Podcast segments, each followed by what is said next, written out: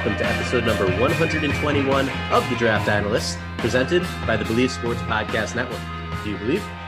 This is Chris Tripodi, and I'm joined by Tony Pauline as always. We've got yet another treat for you on this week's show. We'll be joined by Boise State Broncos offensive tackle Ezra Cleveland, an early entry into the 2020 NFL Draft. Tony, I know you're a big fan of Cleveland's game. Yeah, absolutely. I mean, he's a guy who I have had rated highly since I watched him as a uh, redshirt freshman.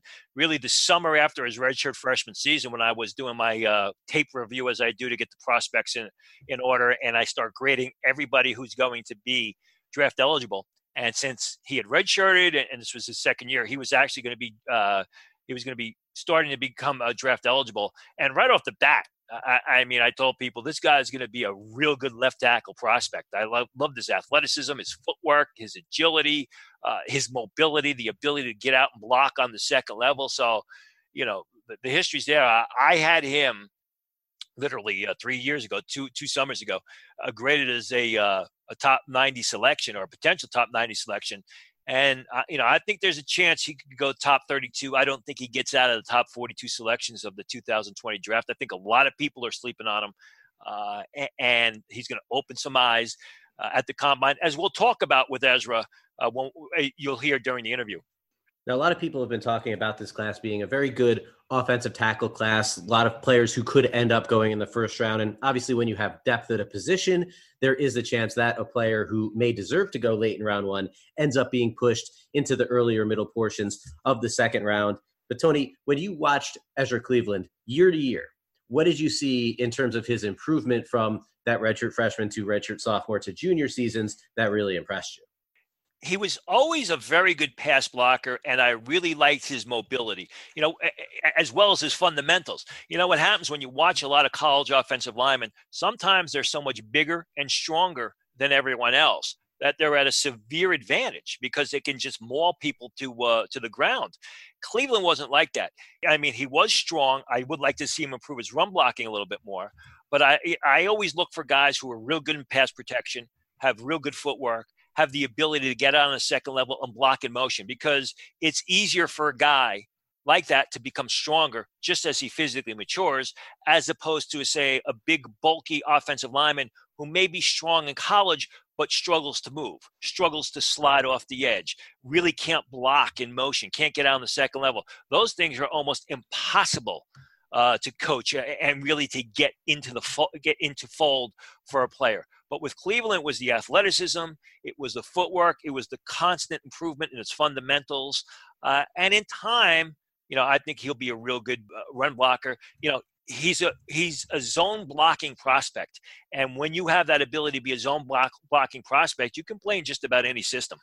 Yeah, I mean, as they say, you can't teach speed, and usually they don't talk about that when it comes to offensive linemen. It's receivers and corners, the guys who are you know blazing sub four three forties at the combine and things like that. But as you said, you can always get bigger, you can always get stronger. Obviously, the trick is not losing your speed and your quickness when you do, but there's only so much upward trajectory that you can have when it comes to pure speed.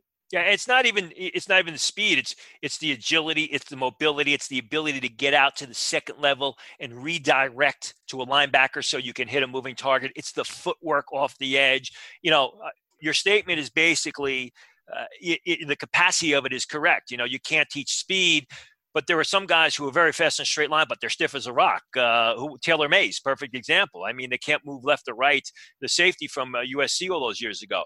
You know, number one, I think Ezra Cleveland is a guy who's going to run very fast at the combine, and he's got the athleticism and he's got the mobility and agility. Yeah, I mean, we talked about it with uh, Lavert Hill out of Michigan, a guy who is probably going to time well in the 40, but just doesn't play to that speed on the field. And a lot of that is coaching and, and everything else, technique. But in the end, you have to be able to play to your speed and to your agility drills. Otherwise, it's just a track meet.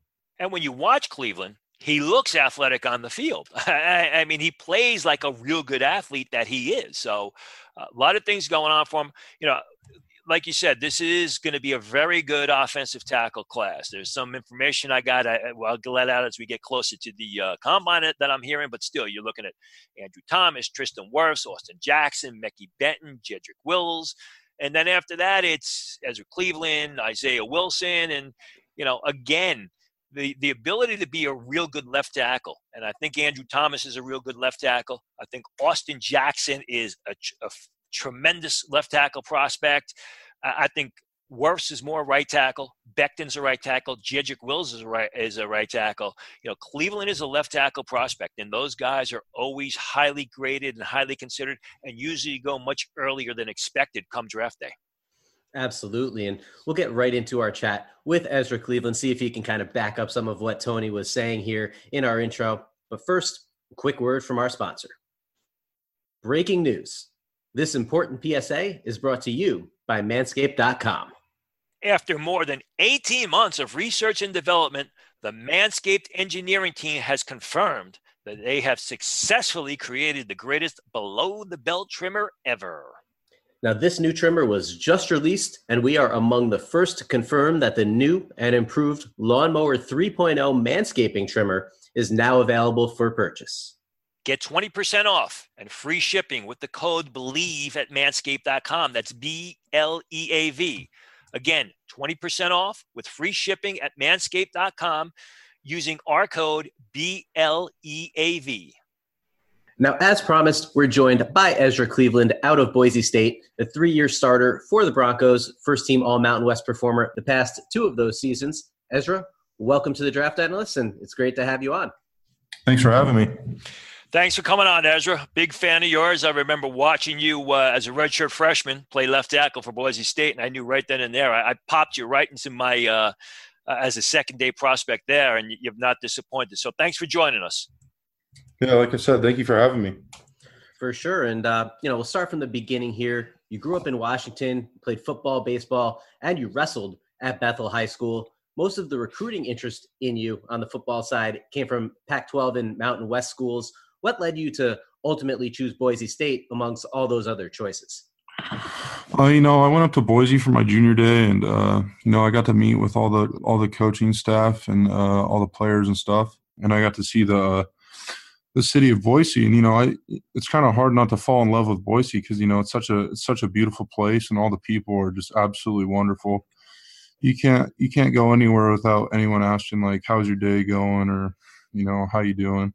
And that's honestly just that's just crazy to have in a town because you know I come from a small town in Washington, and you know no one really talks to each other, and just it's just it's just crazy that uh, you know all the all the people in Boise are like that. Now, obviously, wrestling has its share of similarities to offensive line play. Do you have any main moves or strategies that you used as a wrestler that you've taken with you to this point in your career? Um, I only wrestled my freshman year, so uh, I didn't really, you know, gain the the tool belt that most wrestlers have. But uh, I think my best thing in wrestling was a a double leg takedown. Uh, I don't think you can do that in football, so no, not really. a lot of flags if that happens. Now, let me ask you: you redshirted in 2016 before stepping right into the lineup, or the starting lineup, I should say, the following season. The redshirt decision was was it made early on? Was there a chance of you playing as a true freshman? How did that come about? Uh, I think it was made early on. You know, I stepped on the campus, and you know, uh, learning the offense is always a is always kind of a struggle for you know incoming guys, and most uh, guys aren't physically ready. You know, when they when they first get into college, and I think uh, I think redshirting, you know, was was the best uh, best way for me to go, so I could you know get the playbook down, you know, get physically ready to to go against you know 21, 22 year olds. Was left tackle always your stated position at Boise State? Did they try you at other spots on the offensive line? So I started at uh, left tackle and uh, a few. I've I've taken a few snaps at right tackle, but I've been left tackle pretty much my whole my whole career there. Now, you played in all but one game during your college career, missed the game against Portland State this season with a foot injury.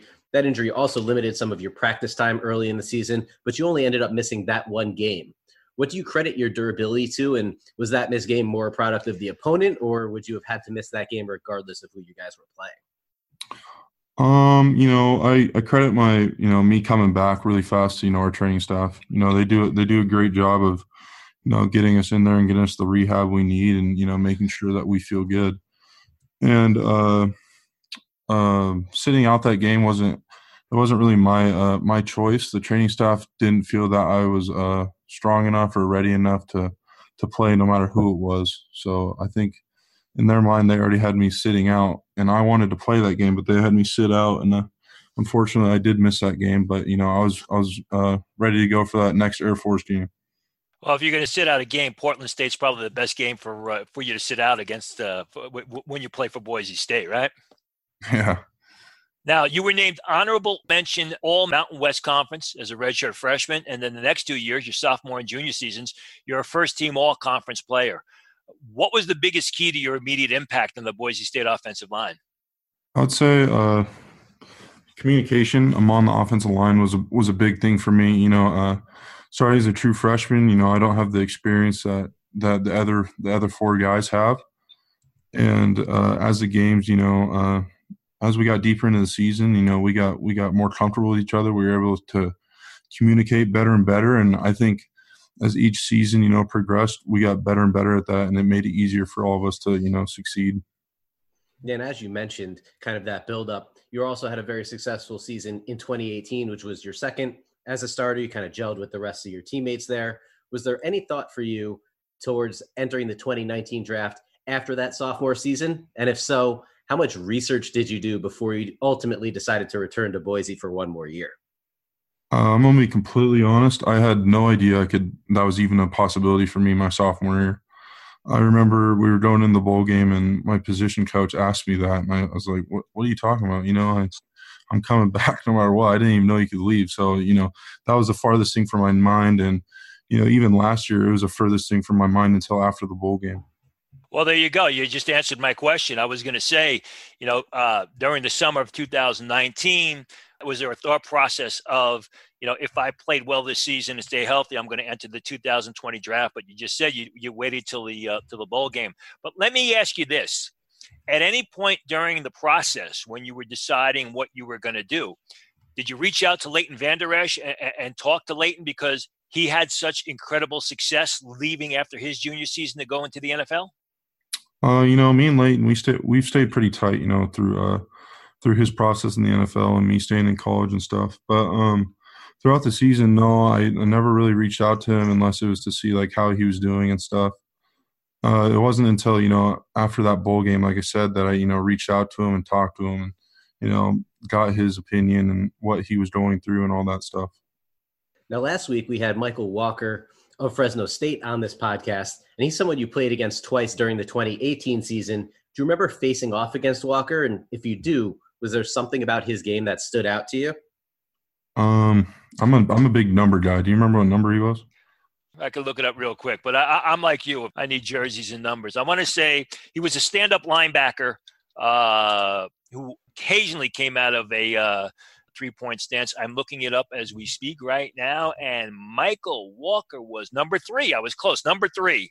He was kind of a defensive end stand up linebacker uh, in 2018.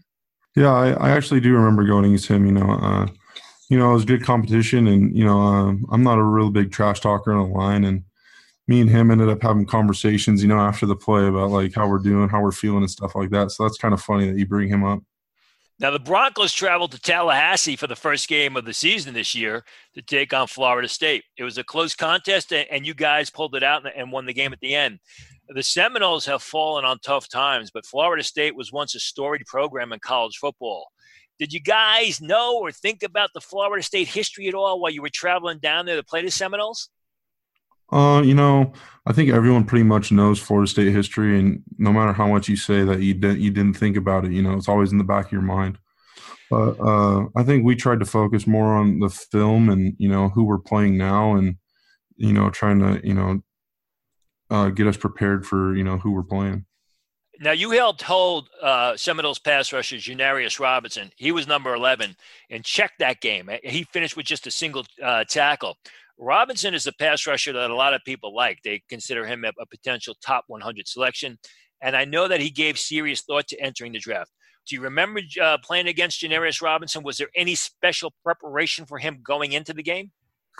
Um, so I think I went against him like two or three times. He mostly lined up on the right side. I went against uh, 13, but I do remember that week. Uh, not that week. That whole off season. You know, we were going, we were talking like speed and stuff because he he had pretty good speed off the edge, but he also, you know, had a quick up and under move. So, you know, our, our first keys were, you know, to get off the ball as fast as we could and, you know, react to his moves. Now, you ended up making the decision to enter the draft right around Christmas time last year. Was there any point during the season when it kind of clicked for you? I know you mentioned before that you really weren't even thinking of it to the bowl game. So, is this something that truly came down to the wire for you? Yeah, you know, it really was. After that bowl game, I I sat down with you know Coach Harsin and Coach Bedell, and we uh, we talked about it, and uh, this this ended up being the, the right decision for me, and that's what we all came to agree with. Now, what goes into the decision to leave school early that the average person or maybe our listeners may not realize about that kind of decision? Uh, you know, just uh, I'd say like mental, uh, being mentally ready and physically ready, and uh, you know, playing d- definitely playing good during the season. Because you know, if you don't if you don't play good during the season, you don't have the opportunity to leave if you're not physically ready, then you know you're not going to have the strength to you know go compete in the next level. And if you're not mentally ready, I don't know what you can do because if you're not if you're not mature enough, then I don't even know. Yeah, I, I agree with all that. Uh, uh well said. Now you signed with Ron. You signed with Ron Slavin as an agent. I've known Ron for about ten years, and and Ron is one of the most well-connected people uh, in the league. He's also a guy that's going to tell you the truth. He's not going to tell you you know what you want to hear. And Ron has represented a bunch of other Boise State players uh, in the past. Uh, first round pick Leighton Vander Esch, who we mentioned before, uh, Charles Leno, who plays with the uh, Chicago Bears right now. Now, you said you, you talked with uh, Leighton Vander Esch. Did you talk with any of the guys about, you know, representation? Did you reach out to them about their experiences or uh, recommendations on this agent or that agent? You know, luckily for me, I had uh, quite a few players before me go into the draft, and you know they had experience that I didn't have like Brett Rypien and Leighton. So I was able to reach out to them and get their opinion and stuff. But when it came down to the wire, you know, it it, it was just down to uh, came down to my decision and what my gut was. And you know, Ron, like you said, you know, he's a straight to the point guy. He's not gonna he's not gonna uh, you know lie to you. He's gonna tell you the truth. And I really like that, and I got along with him, so I ended up going with him. Good choice. He's he's a good guy, Ron, and, and you know he, he's more than anything else, he's honest, which is oftentimes a tough thing to find in the agent business. Yeah, yeah, absolutely. You know, like I said, you know, he's he's never gonna lie to you. He's always gonna be honest, even if it's bad. You know, truth hurts sometimes, and yep. you you know you got to hear it. Now, your teammate Curtis Weaver also left school early, and he also ended up signing with Ron Slavin.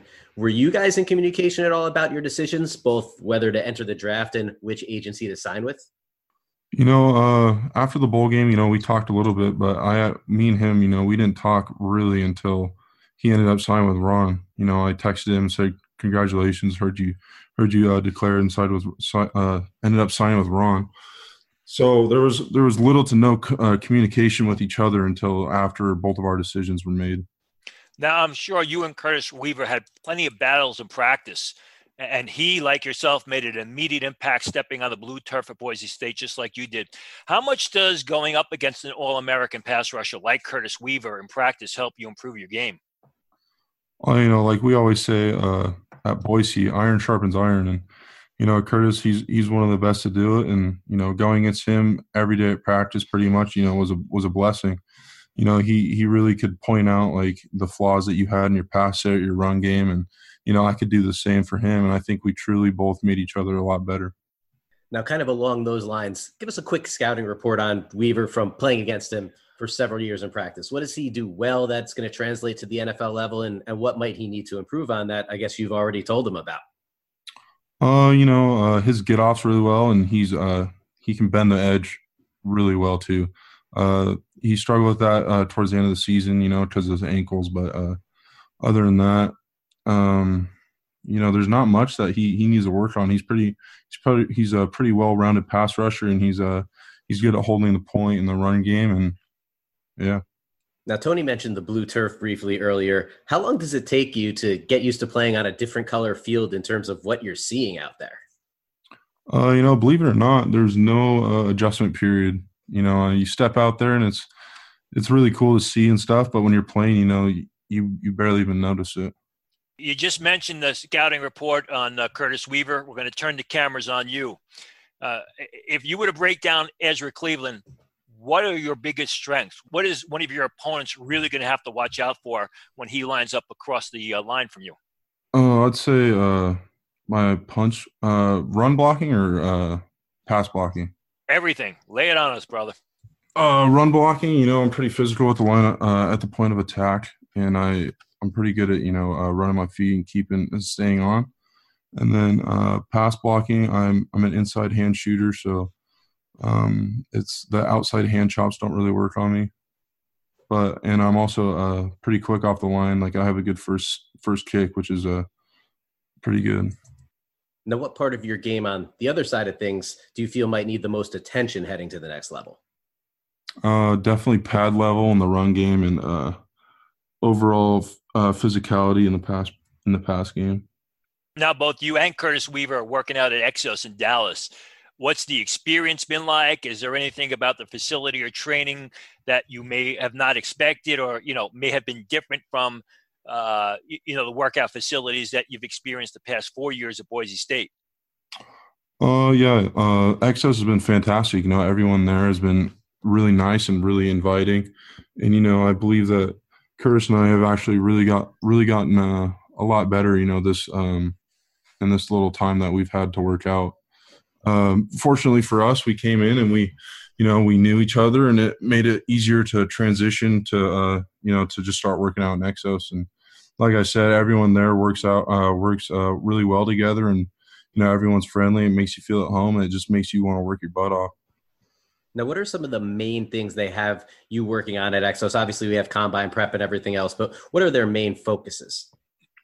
Uh, main focuses would just be, uh, you know, getting stronger, putting power on the ground, and uh, you know, bench technique for the 225 pound uh, bench test, and then uh, like I like I said before we started doing this, uh, the 40, 40 starts and you know the first twenty and the, the next uh, the uh, the last twenty, of the forty yard dash. Do you do any sort of role play as far as you know the interview process or what they expect the interview process to be like at the combine? Do you do you say take any practice Wonderlic type tests? Yeah, so we took a we took a practice Wonderlic I think uh, last Wednesday. And uh, so we do do stuff like that. Like we've had interview prep and stuff like that to so we're not uh, you know blindsided when we get to the interviews and stuff. You know we're prepared. And uh, you know Exos has been has done a fantastic job with getting us prepared for all that stuff well ezra this was an absolute blast thanks again for coming on the show and best of luck moving forward in the draft process as we get closer to april here thank you i really appreciate it Thanks again, Ezra. And you know, for those people who don't know the name Ezra Cleveland, I'm sure he is going to be a uh, a name that's on everybody's lips after the uh, combine because I expect him to blow it up. And as we get uh, closer to April, uh, you're going to hear his name more and more because, uh, as I've said all along, I, I think there's a real chance chance he broaches uh, the late part of round one. So good luck. good luck at the combine. Hopefully, we'll be able to hook up sometime. And you know, like I said to you in our text message, I hope you do great. Make me look like a genius. Thank you. I really appreciate it. And that's it for the 121st episode of The Draft Analyst, presented by the Bleav Sports Podcast Network. Do you believe? If you're enjoying the show, please subscribe on any of the major podcast platforms and leave us a rating and a review. And feel free to ask us questions on Twitter that we'd be happy to answer on the show. Another special thanks goes out to Boise State's Ezra Cleveland for joining us on this week's episode. And we hope you all enjoyed the interview as much as we enjoyed bringing it to you. Stay tuned next week as Tony will be in Indianapolis for the NFL Scouting Combine. So we will have multiple shows there to cover everything you need to know from the Combine and everything you need to know coming out of it the following week as well. On behalf of Tony Pauline, I'm Chris Tripodi. Good night.